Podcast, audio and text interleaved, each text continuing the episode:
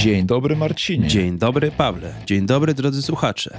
W ostatnim odcinku, albo w ostatnim ostatnim, mówiliśmy o tym, jak dużą rolę pełni w treningu, przynajmniej tym, który my stosujemy, poranna rutyna. Tak.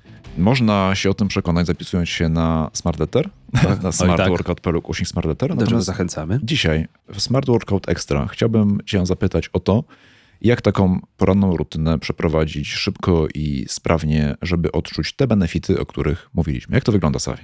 Moi drodzy, e, bardzo często możecie spotkać się z przykładami rutyn znanych ludzi.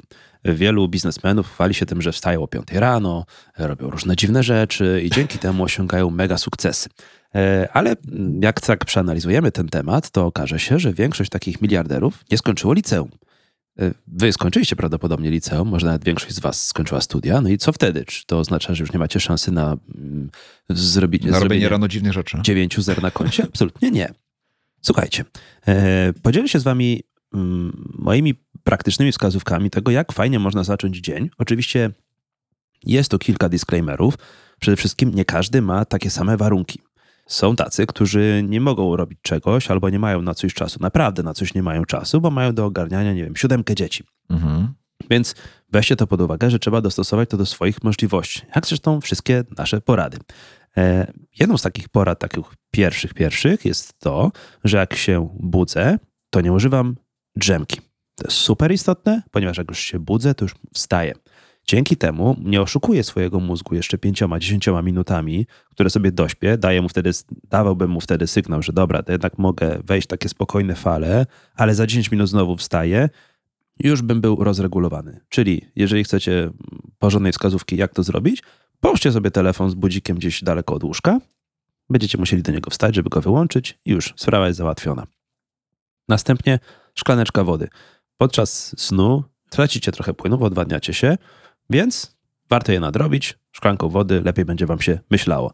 Mm, potem oczywiście poranna toaleta i parę minut takiego rozruchu, takiej porannej gimnastyki, żeby poruszać całym ciałem. Jak zapiszecie się chociażby do Smart Lettera, dostaniecie tam pakiet wskazówek, jak do tego podejść, jak przez takie 5 minut się porozciągać, poćwiczyć, poruszać, żeby po prostu e, rozkręcić się dobrze przed całym nadchodzącym dniem. Następnie ja osobiście stosuję zimny prysznic, ponieważ fajnie mnie pobudza, nastraja. Jest oczywiście milion różnych aspektów, dlaczego warto robić zimne prysznice. Jeżeli wam się to nie podoba, yy, trudno jest wam sobie wyobrazić, że możecie się z rana dobrowolnie oblać zimną wodą, to ok, całkowicie to rozumiem. Przez lata też tak do tego podchodziłem, ale po jakimś czasie mi przeszło, spróbowałem i teraz sobie już bez tego nie wyobrażam rozpoczynania dnia. Nie muszę tak szybko pić kawy.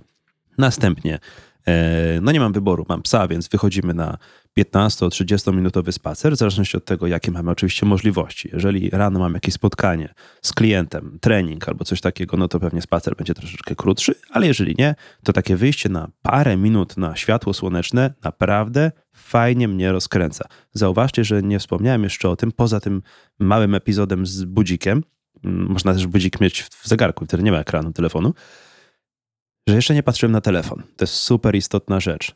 Telefon jest w moim zasięgu, gdzieś go mam przy sobie, jeżeli naprawdę zdarzyło się coś super pilnego, typu, nie wiem, u sąsiada by się paliło, ale hmm. nie używam go do tego, żeby, bo na szczęście się nie pali, nie używam go do tego, żeby sprawdzić maile, odczytać wiadomości albo jakieś głupkowate newsy, czy jakieś tam relacje, rolki, czy coś innego.